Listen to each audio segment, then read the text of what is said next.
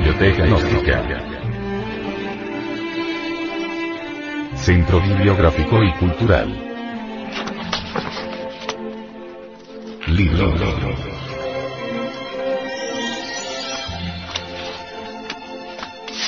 El misterio del áureo florecer. Autor. Samael Aumeor. Este libro fue pasado a formato sonoro digital, para facilitar su difusión. Y con el propósito de que así como usted lo recibió, lo pueda hacer llegar a alguien más.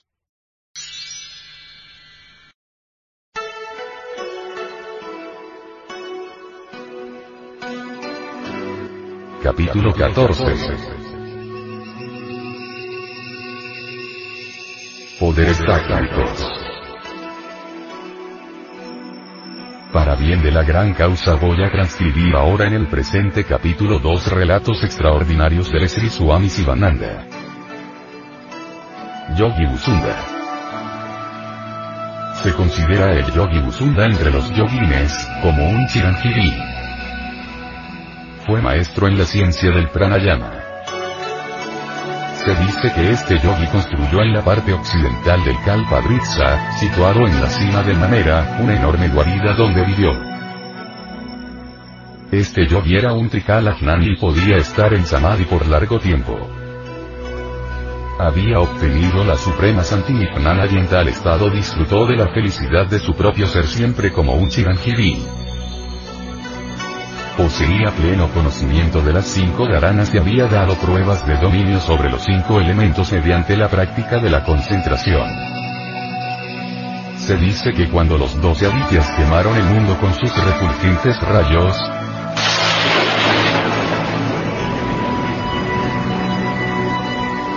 él pudo mediante su apasarana alcanzar el casa, y cuando el quiero vendaval sobre hasta hacer saltar las rocas en pedazos,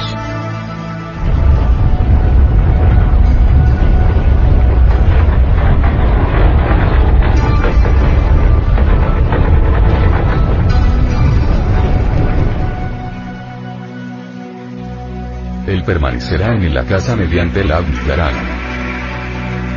Más aún, cuando el mundo junto con el manera se hunda en las aguas,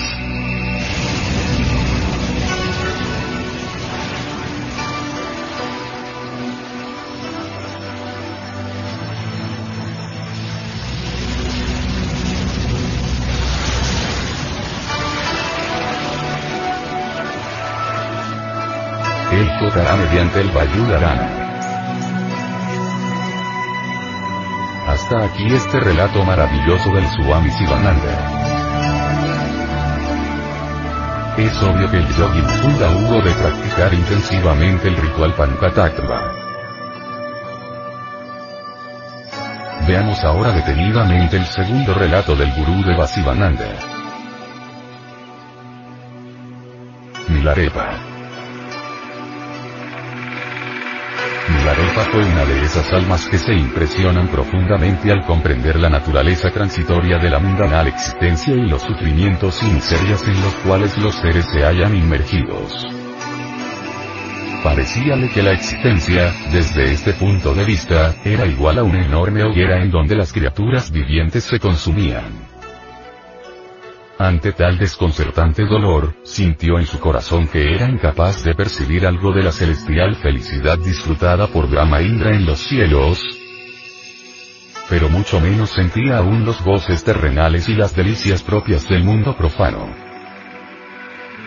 Por otra parte, sintióse hondamente cautivado por la visión de inmaculada pureza y casta beatitud, descritas en el estado de libertad perfecta y omnisciencia alcanzables en el nirvana, a tal punto que él no podía malgastar su vida en procura de algo que desde largo tiempo había desechado dedicándose, con plena fe, profundidad de mente y corazón chido al omnipenetrante amor y a la simpatía de todas las criaturas. Habiendo obtenido conocimiento trascendental en el control de la naturaleza etérea y espiritual de la mente, se sintió capaz de dar demostraciones de ello y a tal efecto pudo volar por el cielo.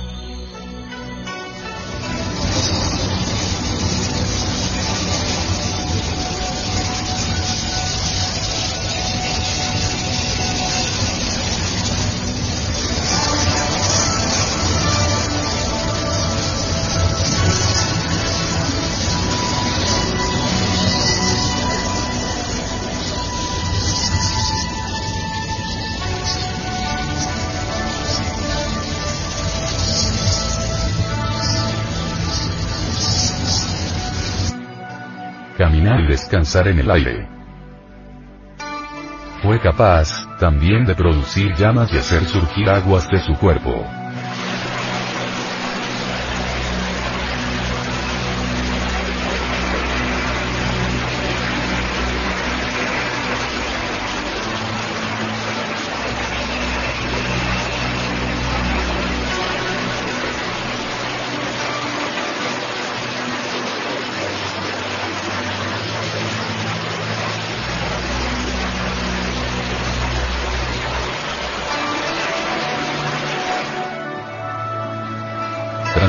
En el objeto que desearé?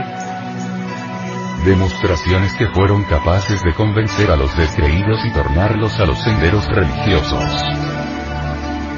Milarepa fue perfecto en la práctica de los cuatro estados de meditación, y mediante ellos pudo proyectar su cuerpo sutil al extremo de estar presente presidiendo concilios lógicos en 24 lugares distintos, en los cuales se celebraban asambleas de dioses y ángeles iguales a nubes de espiritual comunión fue capaz de dominar a dioses y elementales colocándolos a su inmediato comando en el cumplimiento de sus deberes. Perfecto alecto de sobrenaturales poderes atléticos. Tuvo la gracia de poder atravesar y visitar innumerables paraísos sagrados y cielos de los Budas, donde por la virtud de sus omniabsorbentes actos y nunca superada devoción, los budas y bodhisattvas que rigen esos sacros lugares le favorecieron permitiéndole expresarse acerca del Dharma, santificándole a su retorno por la visión de esos mundos celestiales y permanencia en tales moradas.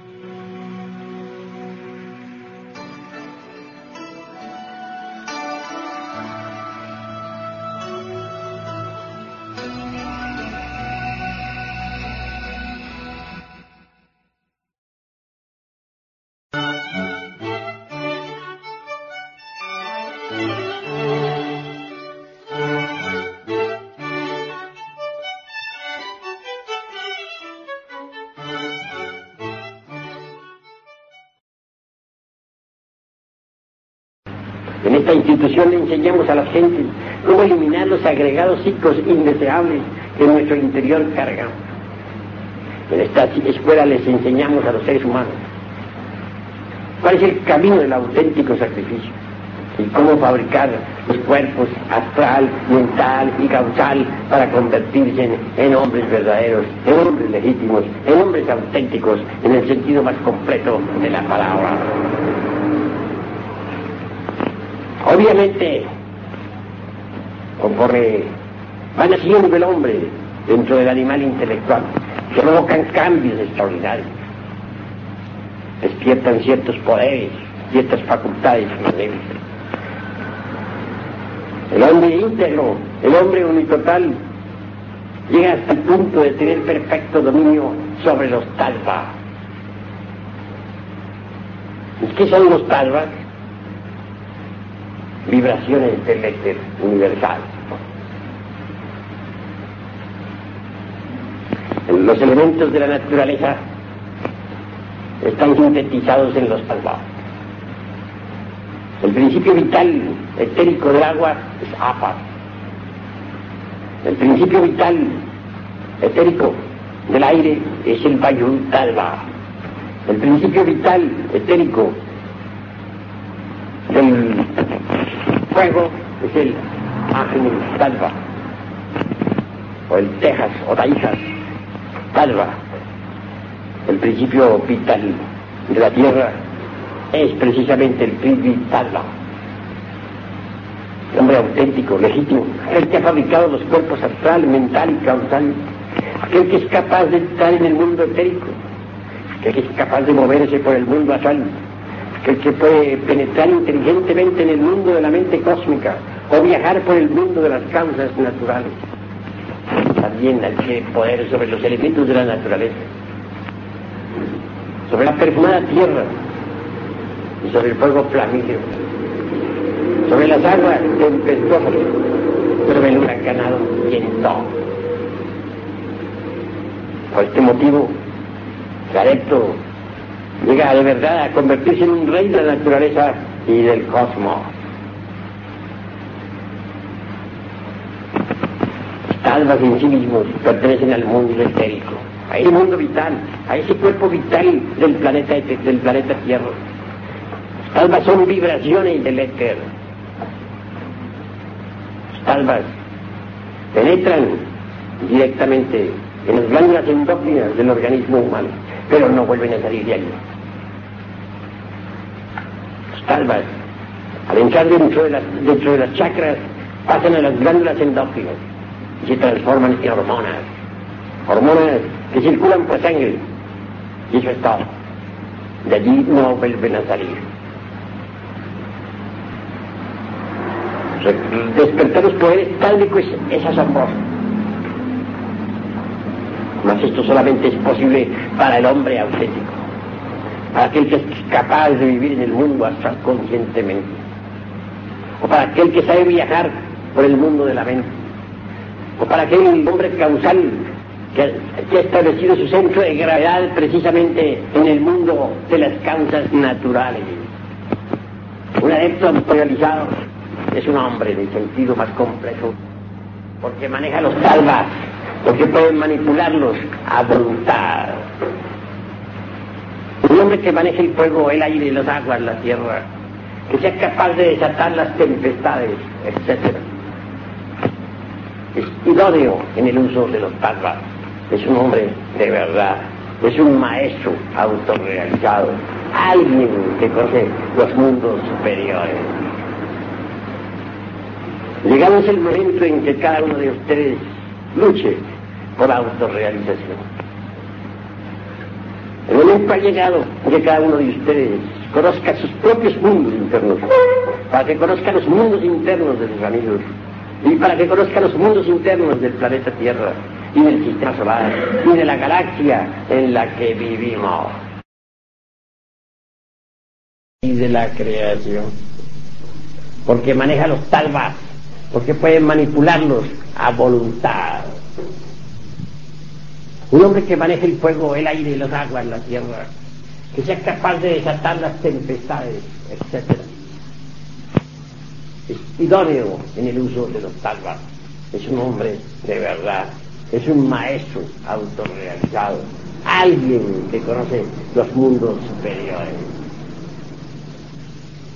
Llegado es el momento en que cada uno de ustedes luche por la autorrealización.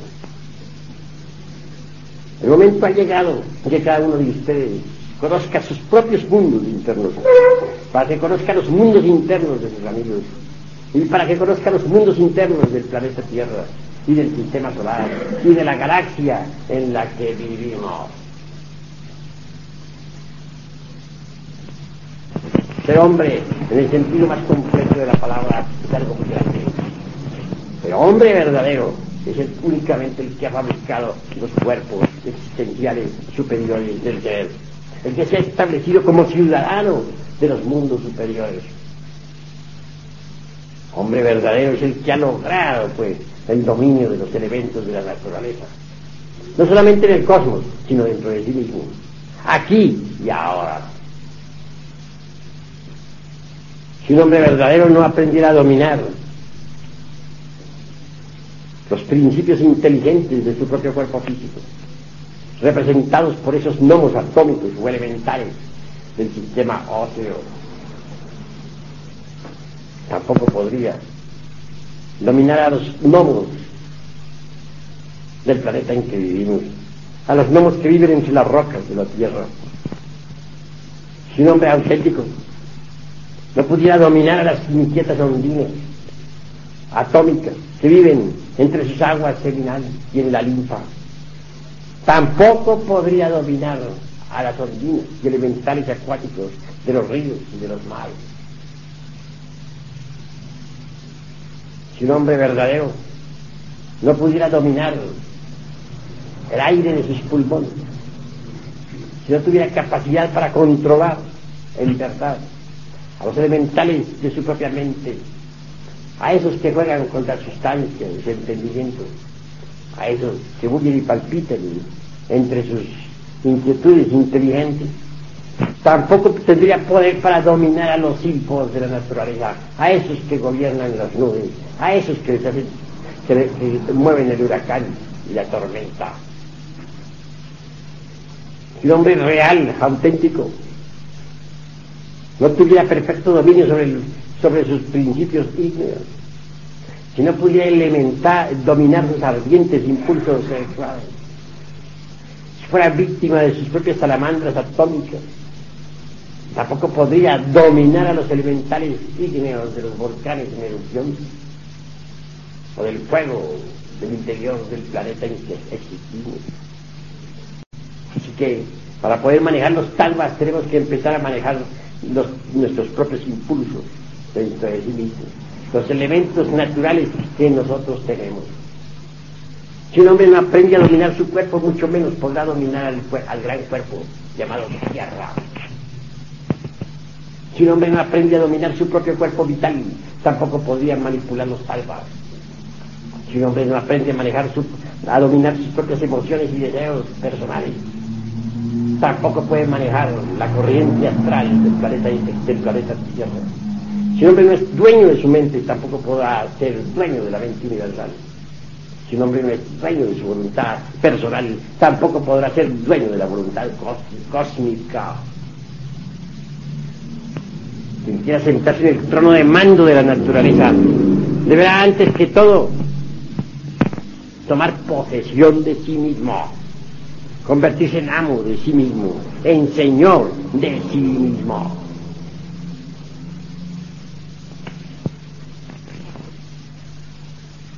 Ser rey de la naturaleza es algo grandioso. No es posible ser rey de la creación si uno no, no se ha hecho antes rey de sí mismo. Para llegar a ser rey de sí mismo es indispensable aprender a negarse a sí mismo. Raros son los que se saben negar a sí mismo. Solo aquel que aprende a negarse a sí mismo puede sentarse en el trono de mando para gobernar a la naturaleza entera. Solo el hombre que aprende a negarse a sí mismo adquiere poder sobre el fuego de los volcanes en erupción y puede hacer temblar la tierra. Solo el hombre que aprende a negarse a sí mismo puede apaciguar las tempestades. Solo el hombre que aprende a negarse a sí mismo puede desatar los huracanes. En tanto uno no haya aprendido a negarse a sí mismo, es un débil, un incapaz, una criatura víctima de las circunstancias. Negarse a sí mismo aparentemente es muy fácil. En teoría, en frío, cualquiera se siente capaz de negarse a sí mismo, en caliente y diferente. Quisiera poner algún ejemplo de negación de sí mismo. Apelaré a la cuestión de las bodas matrimoniales con tal de insinuar ideas. Tenemos el caso de alguien que se casará siendo alquimista. Bien sabemos que el alquimista maneja el vitriolo, vidrio líquido, flexible, maleable. O hablando en otros términos, el esperma sagrado. O el azogue, como también se, le dice, el azogue en bruto. Obviamente un alquimista no puede jamás derramar el vaso de Hermes yo no conseguiría un alquimista dedicado a la gran obra derramando el vaso de Hermes, Trismegisto, el tres veces grande Dios y de Baal. O en otros términos más concretos, llegando hasta la eyaculación del semen durante la cópula química o metafísica. Si un alquimista procediera en esa forma, fracasaría. De hecho, en la ciencia de la transmutación metálica, se ha casado. Y debido a la sobreexcitación sexual, sabe si realiza la conexión del Lingam Yogi y Pudenda en su primera noche de bodas, perdería el mercurio de la filosofía secreta. Sin embargo, el peligro es grave. La Tanor, es decir, su esposa, podría exigirle el cumplimiento de la cópula química, pero él sabe que fracasaría. Negarse sería lo indicado, y debe negarse, aunque la sacerdotisa proteste. En frío, todos dicen que sí. En caliente, no hay nadie que sea capaz de hacerlo. Ahora, supongamos que no se trata de un elemento masculino. Supongamos que una mujer se dedica a la alquimia y al dominio de las ciencias esotéricas. Casa. Obviamente ha de tener, ha de realizar la cópula metafísica en su primera noche de bodas. Más teme que al realizarla pudiese llegar a eso que en fisiología orgánica se conoce como orgasmo, o pérdida de la energía creadora del tercer logo. Debe negarse noche. No se halla en condición. ¿Podría hacerlo? Cualquier dama en frío diría sí, lo hago. Pero en caliente las cosas cambian. Y no estoy dándoles a ustedes sino una pauta, una idea de lo que es un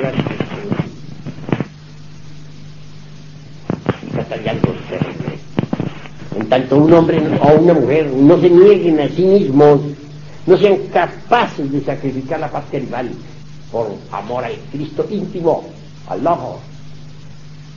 Tampoco sean capaces de sentarse en el trono de mando de la naturaleza para gobernar al universo entero. Sea poder puede adquirirlo si se niega a sí mismo.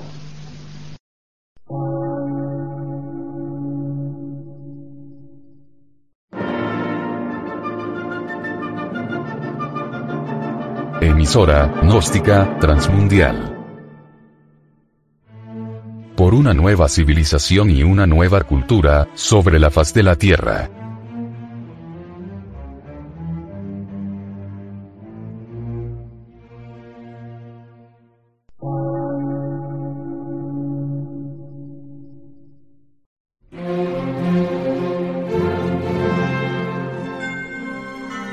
Medio de radiodifusión. Científico, artístico, místico y filosófico. De la Asociación Colombiana de Centros de Estudios Gnósticos, Antropológicos, Psicológicos y Culturales. A. C.